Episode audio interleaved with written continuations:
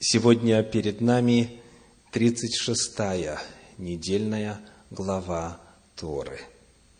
Она начинается в первом стихе 8 главы книги Бамидбар, книги Числа, и заканчивается последним стихом 12 главы. Сегодня я приглашаю вас сосредоточить внимание на первых 14 стихах 9 главы. Бамидбар, 9 глава, первые 14 стихов. «И сказал Господь Моисею в пустыне Синайской во второй год происшествия из земли египетской в первый месяц, говоря, «Пусть сыны Израилевы совершат Пасху в назначенное для нее время. В четырнадцатый день всего месяца вечером совершите ее в назначенное для нее время, по всем постановлениям и по всем обрядам ее совершите ее» И сказал Моисей сынам Израилевым, чтобы совершили Пасху. И совершили они Пасху в первый месяц, в четырнадцатый день месяца вечером, в пустыне Синайской. Во всем, как повелел Господь Моисею, так и поступили сыны Израилевы. Были люди, которые были нечисты от прикосновения к мертвым телам человеческим и не могли совершить Пасхи в тот день. И пришли они к Моисею и Аарону в тот день и сказали ему те люди, «Мы нечисты от прикосновения к мертвым телам человеческим. Для чего нас лишать того, чтобы мы принесли приношение Господу в назначенное время среди сынов Израилевых?» И сказал им Моисей, «Постойте, я послушаю, что повелит о вас Господь». И сказал Господь Моисею, говоря, «Скажи сынам Израилевым, если кто из вас или из потомков ваших будет нечист от прикосновения к мертвому телу или будет в дальней дороге, то и он должен совершить Пасху Господню. В четырнадцатый день второго месяца вечером пусть таковые совершат ее, и с опресноками, и горькими травами пусть едят ее. И пусть не оставляют от нее до утра, и костей ее не сокрушают – пусть совершат ее по всем уставам о Пасхе. А кто чист и не находится в дороге, и не совершит Пасхи, истребится душа-то из народа своего. Ибо он не принес приношение Господу в свое время. Понесет на себе грех человек тот. Если будет жить у вас пришелец, то и он должен совершать Пасху Господню – по уставу о Пасхе и по обряду ее, он должен совершить ее. Один устав пусть будет у вас и для пришельца, и для туземца. Скажите, какая главная причина невозможности участвовать в пасхальной трапезе, совершить Пасху по писанному, указана здесь. Главная причина – нечистота. Нечистота. Нечистый Пасху совершать не может. И люди это знают, и они не участвовали именно по той причине, что были нечисты.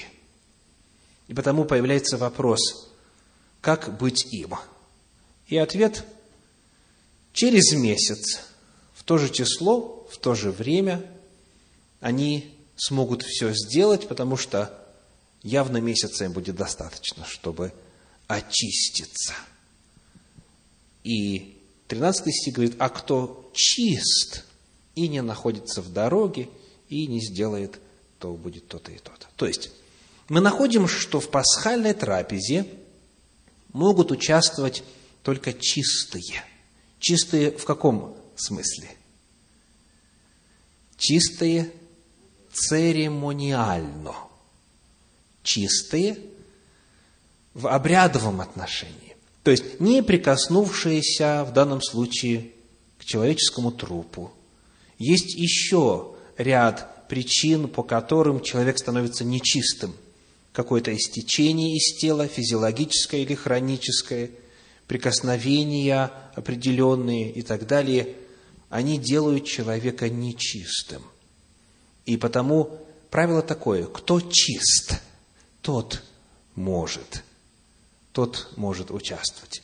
Потому человеку необходимо подготовиться соответствующим образом. И каким образом именно? Как очищаться можно было согласно Торе? Давайте посмотрим на 19 главу книги «Числа», стихи с 11 по 13. Числа 19 глава, стихи с 11 по 13. «Кто прикоснется к мертвому телу какого-либо человека, нечист будет семь дней. Он должен очистить себя сею водою в третий день и в седьмой день, и будет чист.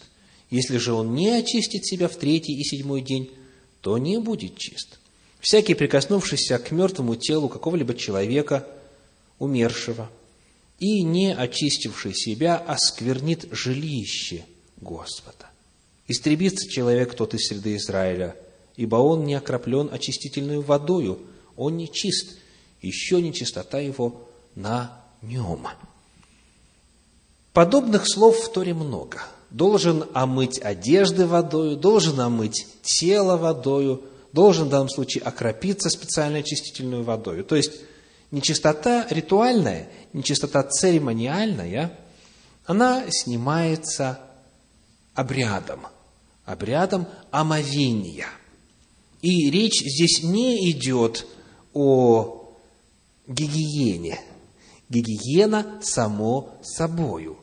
Речь здесь идет именно о состоянии ритуальной нечистоты. Скажите, если человек прикоснулся к мертвому телу и омылся, допустим, вечером того же дня, решен ли вопрос гигиены?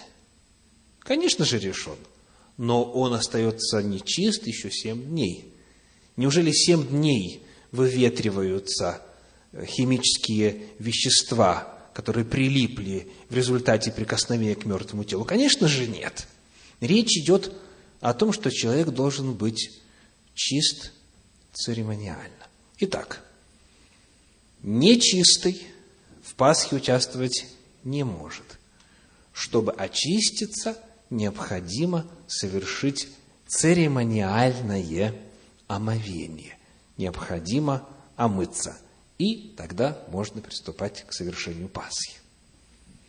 Как я сказал уже, в Торе омовений предписано много. Вот, например, что сказано о священниках. Книга Исход, 30 глава, стихи с 17 по 21.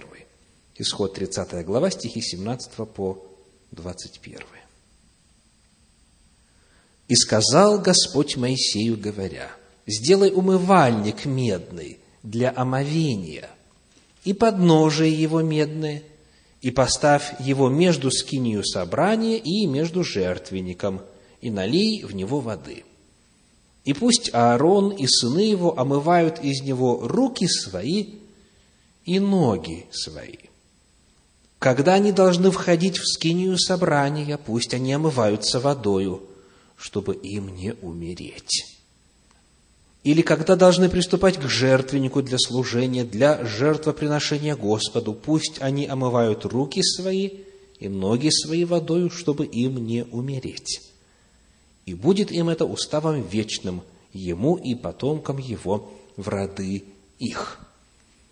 Помимо необходимости быть церемониально чистым, то есть пройти специальное омовение водою, при совершении священнодействия Аарон и сыны его священники должны были дополнительно омывать еще руки и ноги.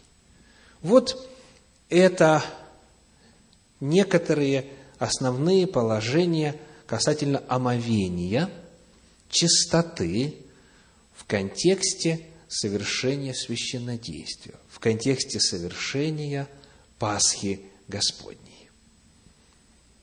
Когда мы смотрим теперь на то, как эти базовые правила Торы исполнялись в истории народа Божия, когда мы смотрим на иудейскую традицию, мы обнаруживаем некоторые интересные детали, которые народ Божий и сохранил, и донес через века, и детализировал для того, чтобы удостовериться в чистоте. Но во всяком случае, традиция, которая сохраняла Тору, переписывала ее, утверждала ее, исполняла ее, содержит ряд интересных моментов, которые помогают нам увидеть, как это на практике в Израиле исполнялось. И вот я хочу процитировать, во-первых, из еврейской энциклопедии. Человек или предмет, подлежащий омовению, должен быть физически чистым. Первое, что очень важно отметить.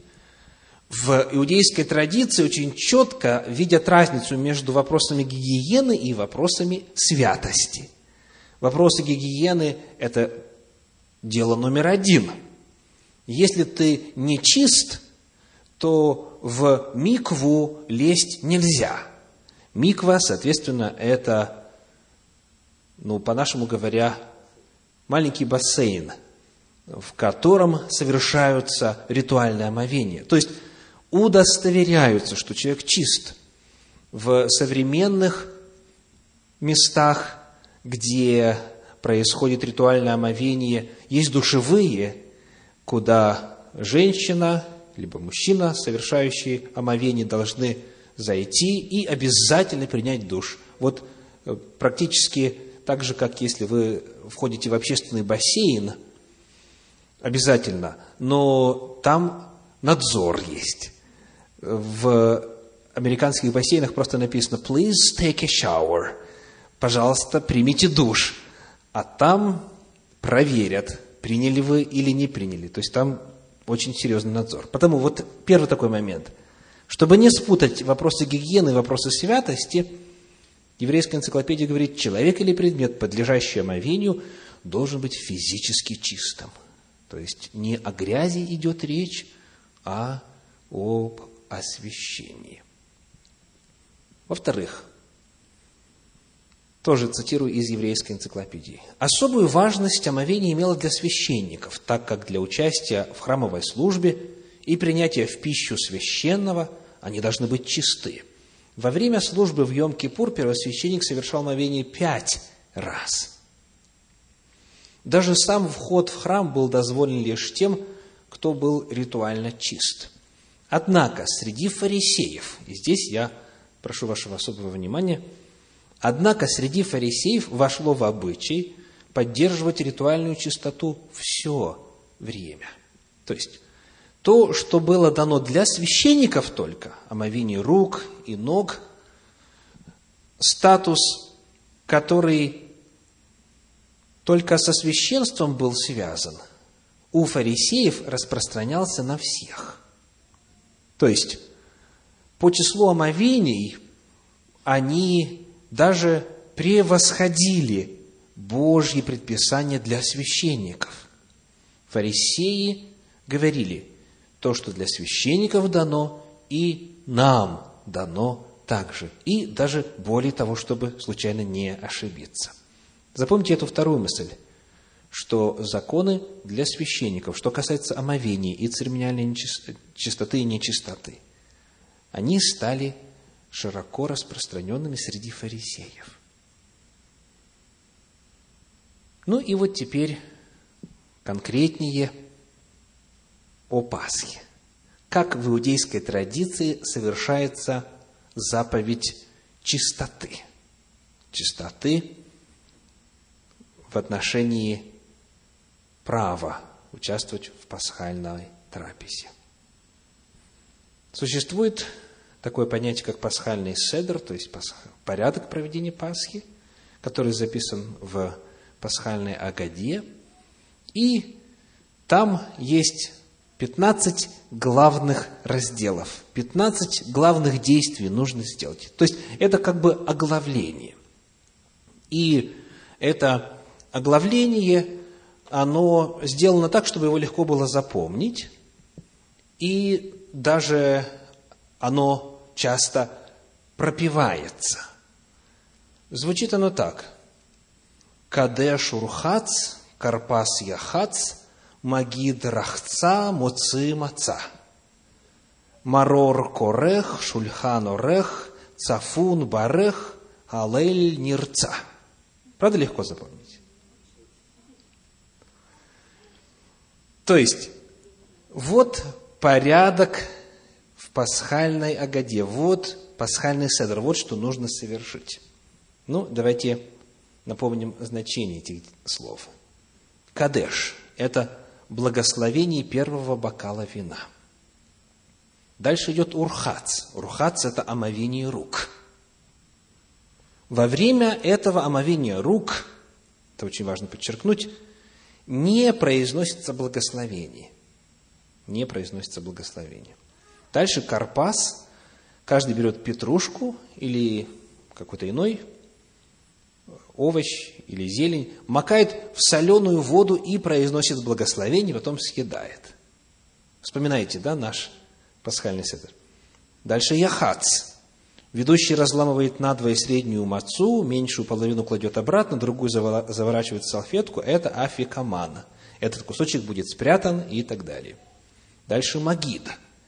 Это рассказ о событиях праздника Пейсах, о нашей жизни в рабстве – и об исходе из Египта. В заключении ведущий произносит благословение над вином, и все выпивают второй бокал. Дальше идет рахца.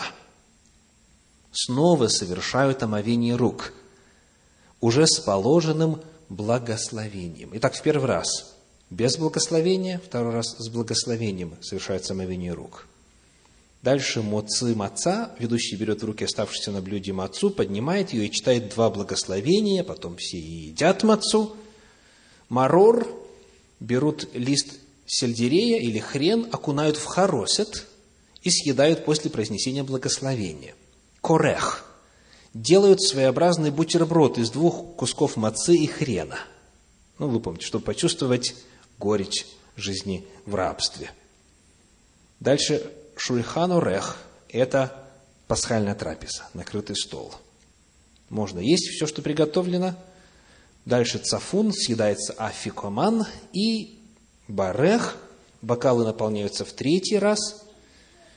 Пьют из бокала, снова наполняют. Дальше идет алель, читают псалмы и другие хвалебные молитвы. В конце произносят благословение вином и выпивают четвертый бокал и нерца. Седер завершен.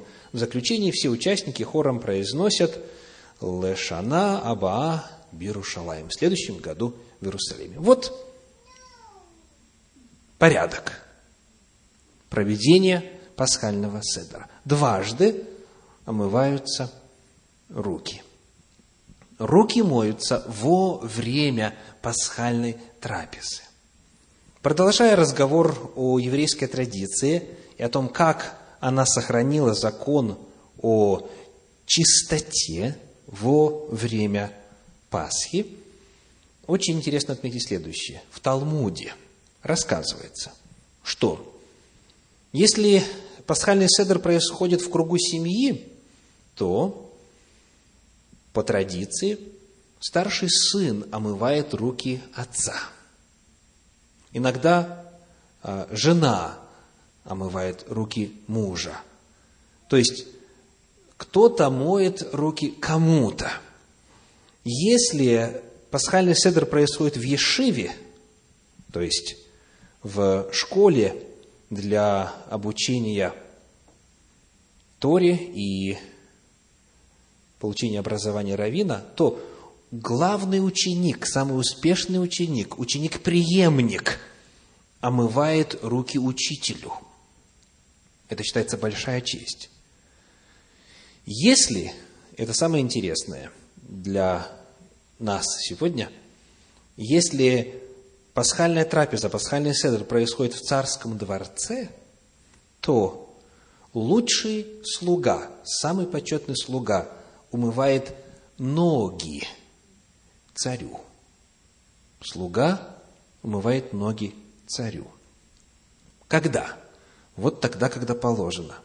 Когда наступает время в пасхальной трапезе, трапезе время омовения рук, тогда, если это в контексте царского дворца, лучший слуга умывает ноги царю в качестве священнодействия для соблюдения вопросов ритуальной чистоты.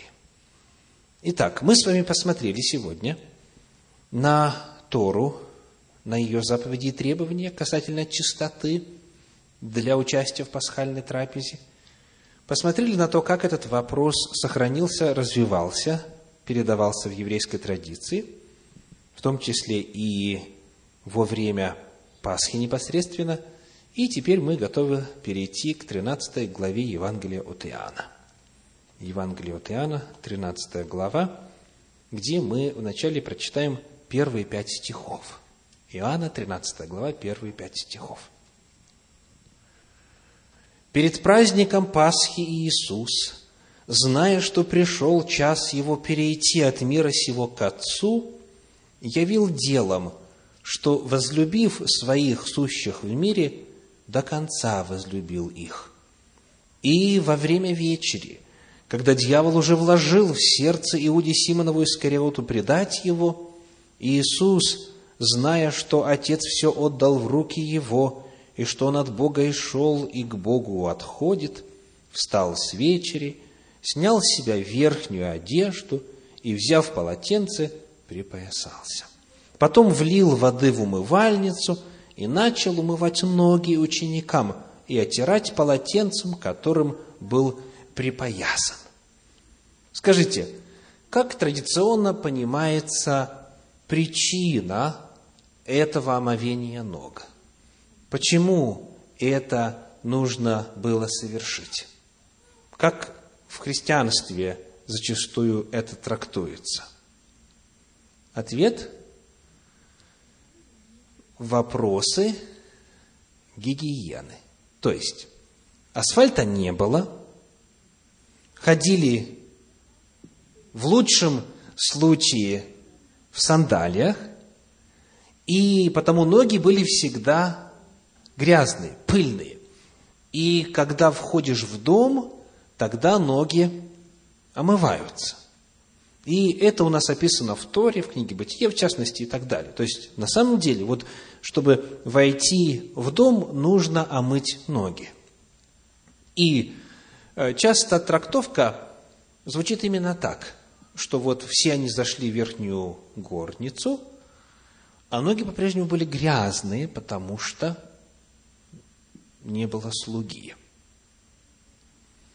Давайте посмотрим внимательно на начало второго стиха. Когда, согласно тому, что говорит евангелист Иоанн, произошло вот это омовение ног? Сказано, и во время вечери, то есть когда уже трапеза шла – Скажите, есть ли в этом смысл? Есть ли такая традиция на Востоке омывать ноги в качестве жеста гостеприимства? Когда нужно было омыть? При входе. То есть, если бы цель Иешуа заключалась в том, чтобы проявить гостеприимство – послужить ученикам и омыть грязь с их ног, то он это сделал бы в самом начале. В самом начале, потому что я так подозреваю, что его и не пустили бы в горницу, то есть на второй этаж, с грязными ногами. То есть это дело обычное. Заходишь, в Торе есть примеры, и э, за рамками Торы, когда, если, скажем, нет слуги, то они сами перед входом омывают себе ноги. То есть всегда там есть вода, всегда это делается, потому тот факт, что нет слуги, еще не означает, что можно с грязными ногами зайти. Нет, наклоняешься легонечко и начинаешь решать вопрос гигиены. То есть первое, что важно отметить, что согласно повествованию евангелиста Иоанна, это омовение совершалось не перед вечерей, а во время вечери. Посмотрим дальше. Стихи 6 и 7. Иоанна 13 глава, стихи 6 и 7. Подходит к Симону Петру, и тот говорит ему, «Господи, тебе ли умывать ноги мои?» Иисус сказал ему в ответ, «Что я делаю, теперь ты не знаешь, а уразумеешь после». Вот этот вот вопрос Петра, тебе ли умывать ноги мои? Что подразумевает? Подразумевает, что Петр ожидал, что он бы должен омыть ноги, правда? Почему? Потому что он ведь лучший слуга, он самый заметный ученик, он лидер, и потому он должен был бы омыть ноги Спасителю. То есть, во-первых, вопрос Петра подразумевает, что сейчас это должно было бы иметь место по пасхальной трапезе. Только неожиданность в том, что царь служит, а не наоборот. Еще один момент. Помните, мы отметили с вами, что когда совершается омовение во время пасхальной трапезы, то в первый раз благословение не произносится. Это довольно странно. Это вообще очень странно, потому что единственный раз в году омовение не произносится после омовения, благословение не произносится после омовения рук.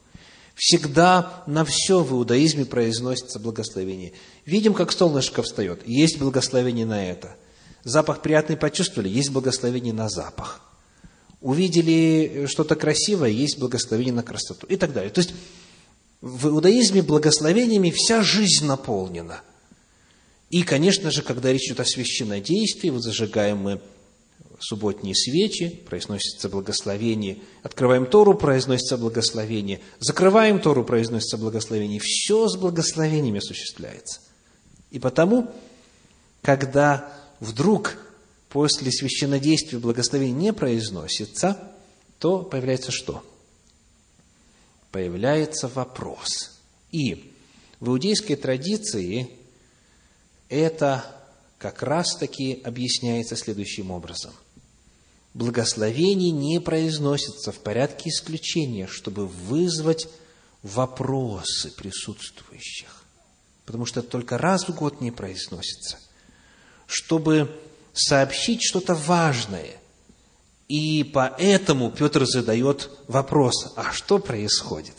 То есть, вот как раз все движется по тому, как все это предписано в пасхальной Агаде. Задается вопрос, задается вопрос, и Ишо объясняет в стихах, например, с 14 по 16, этой же 13 главы Евангелия от Иоанна сказано так.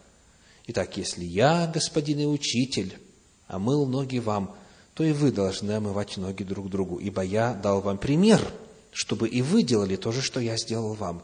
Истинно, истинно говорю вам, раб не больше господина своего, и посланник не больше пославшего его. Итак, первое, что мы отмечаем по вот этому евангельскому повествованию, это то, что время омовения ног довольно странное. Если не знать, что этот обычай, согласно пасхальной Агаде, существует в иудаизме. Не перед трапезой, а во время трапезы. Второе, мы обращаем внимание на то, что отсутствие благословения создает паузу и необходимо задать вопрос. Петр как раз это делает. Более того, его вопрос предполагает, что он ожидает, что сейчас будут ноги мыть. Только он удивлен, кто это делает. Вновь все вписывается в иудейскую традицию. И третье. Читаем стихи с 8 по 11 в 13 главе Евангелия Иоанна. Петр говорит ему, не умоешь ног моих вовек. Иисус отвечал ему, если не умою тебя, не имеешь части со мною. Симон Петр говорит ему, Господи, не только ноги мои, но и руки, и голову. Иисус говорит ему, а мы тому нужно только ноги умыть, потому что чист весь. И вы чисты, но не все. Ибо знал он предателя своего, потому и сказал, не все вы чисты. Какой третий вопрос? какова была природа нечистоты, которую омывал Иисус. Исходя из его слов. Ноги были грязные или чистые, согласно словам Христа? Ноги были чистые. А мы тому нужно только ноги омыть, потому что чистый весь. И вы чисты, но не все. И он сказал, вы чисты, но не все. Почему? Дальше он объясняет. Ибо знал он предателя своего. То есть чистота, о которой говорит Иисус Христос, это не физическая нечистота, духовная нечистота. Он говорит здесь о святости, он говорит здесь о духовных параметрах. Потому это снова показывает, что вопрос здесь был не в очищении от грязи, а в духовном омовении. Иудейская традиция по этому поводу гласит, перед омовением рук необходимо убедиться, что на руках нет пятен от краски или грязи, что под ногтями чисто, потому что все это является препятствием для доступа воды и делает омовение рук недействительным. Значит, если на руках есть какая-либо нечистота, перед омовением их надо как следует вымыть и вытереть насухо. Потому Иисус Христос здесь как раз-таки показывает, что они чисты, если говорить о вот, физической грязи. Он показывает, что омовение, которое он совершает, оно совершенно иного плана. И этот момент тоже вписывается в иудейскую традицию. Сегодня, изучая законы чистоты в качестве подготовки пасхальной трапезе, изучая то, как омовение было вплетено в саму программу пасхального седера, мы находим, что Иешуа все выполнил в соответствии с традицией и Торой. Омовение ног, оказывается, это не новшество, которое Иисус придумал. Это еврейский обряд – он запечатлен в Талмуде, и он произошел в то время, когда нужно было совершать омовение. Это означает, соответственно, что Тора и Евангелие едины. Это означает, что обряды, которые часто почитаются христианскими, на самом деле – по своей природе. Иудейские, я слышу. Какие еще? Библейские, Господни. То есть, то, что сделал Иешуа в пасхальную ночь, во время пасхальной трапезы, было традиционным пасхальным седером. И все то, на что вот эти все детали пасхальной трапезы указывали, оно теперь нашло исполнение. Снова, уже в который раз в исследовании Торы и сравнении ее с апостольскими писаниями, с Евангелиями, с посланиями, мы находим удивительную гармонию и единство. Все Писание Бога духновенно.